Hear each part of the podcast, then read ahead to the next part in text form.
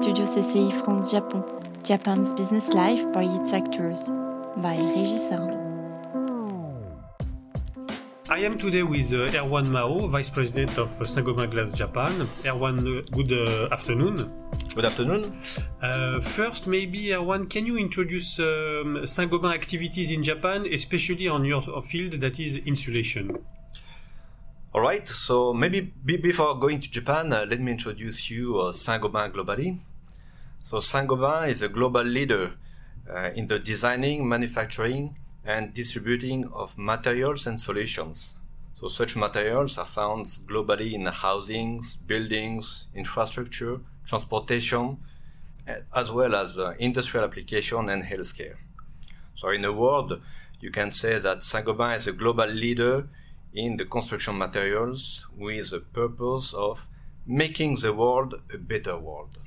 Saint-Gobain was founded 355 years ago by the French King Louis XIV in order to produce the mirrors that you found in the Versailles Palace.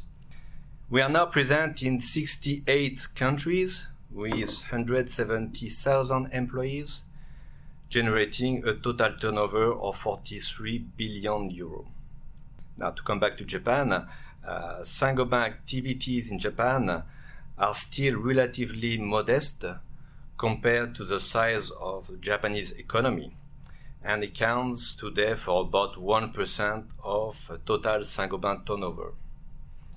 We are present through several production activities like insulations, ceramics, abrasives, performance plastics, as well as imports of flat glass for architectural projects as well as housings. Insulation business represent about half of the total turnover of Saint-Gobain activity in Japan, with two production sites located in Ibaraki prefectures. So, what are the main obstacles of uh, an increase of insulation in Japan? Well, I believe there are multiple factors explaining the low level of insulation compared to Europe. First, uh, uh, cultural, then you have education issues, business environment, and political. So, if I start with uh, the cultural point, uh, uh, let me briefly explain about the traditional Japanese house. So, historically, as you know, Japanese houses have been made of wood, which uh, was used to be a precious materials in the past and had to be kept dried to avoid uh, being rotten, especially during rainy season or hot season. So, as a result, they were structurally open to let the air flow inside the house to dry the wooden materials. Cultural side, uh, let me briefly uh, explain about the traditional Japanese house. Uh, historically, Japanese house has been made of wood, as you know, which used to be a precious materials and had to be kept dried to avoid getting rotten, especially during the rainy and hot season. So as a result, they were structurally open to let the air flow inside the house insulation and its related air tightness concept is therefore uh, counterintuitive to many traditional actors of the construction sector in Japan. So second point is uh, education and awareness. Uh, general public has very little knowledge about insulation and it is not the prime concern when people are buying a house, when it is even barely discussed with the builders Then the builders themselves. Japanese market uh, is still a very fragmented market uh, with more than 60,000 home builders in Japan. Uh, so some are very small builders and they do not have the capability the background to adapt quickly to the changing standards. And the third one on education is uh, education itself at school for the architects and the builders. Uh, most of them don't have enough knowledge about building physics, insulation, air tightness, energy consumption in buildings. At school, they study mostly design, structure, nothing else.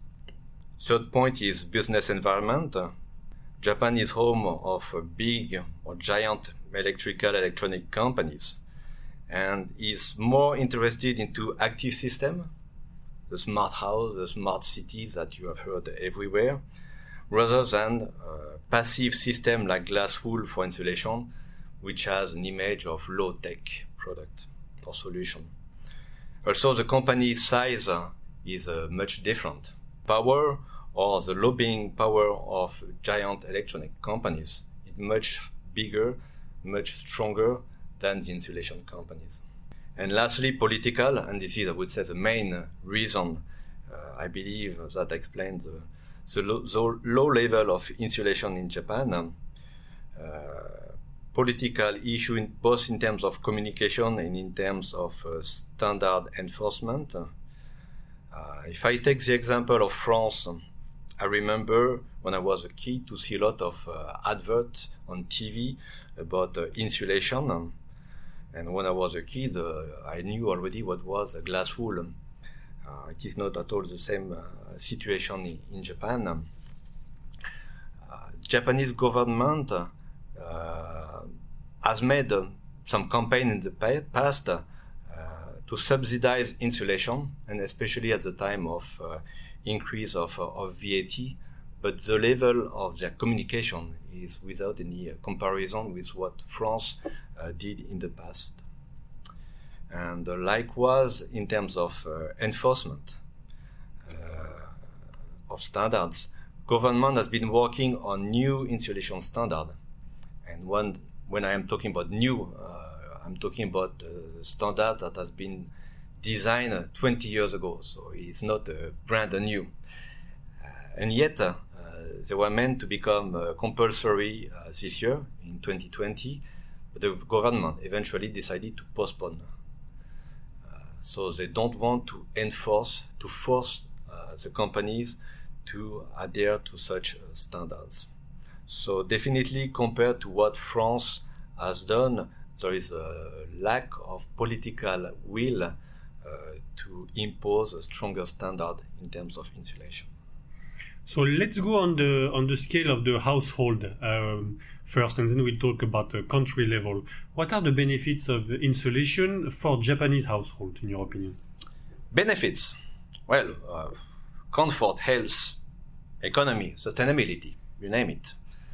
Okay, comfort. Uh, Obviously, a well-insulated house is quick to heat in winter, quick to cool in summer.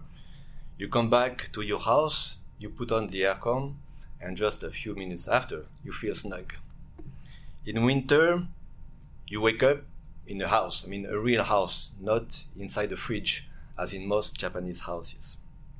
And this has direct impact on health of people not only health but also life. Uh, each year, thousands of Japanese people die between their futon and their bathroom just because of thermal shock. They wake up from a futon which is quite uh, uh, snug and outside air is at 6 or 5 degrees and boom. Economy, obviously, uh, you pay a little higher to, to have your, your house insulated, but you get rewarded with lower running cost in terms of uh, energy bill. And lastly, sustainability and the feeling to help the planet and the climate change. Uh, by using less energy, you contribute to the planet and to uh, the new country target in terms of uh, net uh, zero carbon by 2050. So, as individual, by your choice you become an active player in this green revolution. So I've just talked about uh, thermal insulation, but apart from thermal insulation, also with, gla- with glass wool, you have some other benefits in terms of acoustic insulation. Uh, noise being quite uh, an issue in the Japanese building, but this is another story. So, on the country level now, what would be benefits for Japan to a real uh, incentive program for insulation? But I can see uh, three main impact: economical one, uh, environmental one, and impact on the well-being of uh, people. Um, so on the, the economy side, uh, it is not well known, but building represent about one third, 33% of total energy consumed in a country. So tackling the problem of energy loss in buildings has a huge impact in a country energy policy. So this is all the more acute in Japan that has little energy resources and depends a lot on coal, crude oil, or LNG imports. Uh, especially, it is not clear what will be the future uh, policy, neither what will be uh, the public acceptance on nuclear plants, nuclear energy, in a post Fukushima Japan. So, reducing the loss of energy will not only reduce the need in energy and therefore uh, in terms of country spending in fossil energy, but also will limit the investment in new equipments and renewable energies. The second uh, impact is uh, environmental. So obviously, no lower energy consumption will have direct impact into reducing greenhouse gases uh, and uh, contribute to a newly decided uh, country target of uh, net carbon neutrality by uh, 2050. And lastly, well-being uh, of people. Here also, you have to know that people spend 80% of their life inside buildings, almost half half between office and, and house. So if you live 80 years, you will have spent 64 years in uh, inside buildings. So uh, it's better that the building is uh, is well insulated and comfortable. better comfortable spaces, more insulated, less energy bill. People will feel much healthier physically, psychologically, and economically. So it has a huge impact on on the country economy. And last, uh, what are the, the reasons for you to be pessimistic or optimistic on the, on the Japanese market? Personally, I tend to be more and more uh, optimistic person. So I would find more more reason for for it, uh, but I would say it depends uh, uh, on, uh, on your perspectives.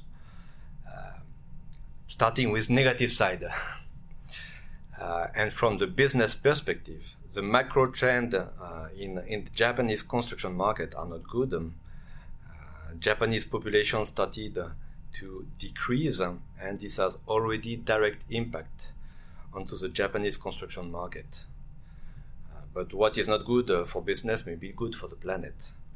But uh, talking specifically on insulation and standard levels, the new decision by Prime Minister Suga is definitely a positive step forward after years uh, shunning on the target of carbon neutrality with vague objective, for the first time, Japan did commit to reach such a target by 2050. Well, so far no one knows how it will achieve it. Uh, but knowing that Japan has little resources and that construction accounts for one third of energy consumption, energy conservation in buildings will become a key success factor, I believe, in the new policy to be drafted. And this will benefit to insulation and eventually to the people of Japan. So time is short. We've got only uh, 30 years now to, to reach this, uh, this target. Uh, but looking at history, in the mid 18th century, Japan was still in the Middle Age uh, status. But after Meiji renovation, and uh, in just a couple of decades, Japan was able to catch up with Europe. So I'm still optimistic that Japan will be able to achieve this new challenge, and Saint-Gobain is definitely willing to be part of this solution. Erwan Mao, thank you very much. Thank you. You listen Studio CCI France Japon. See you soon for the next episode.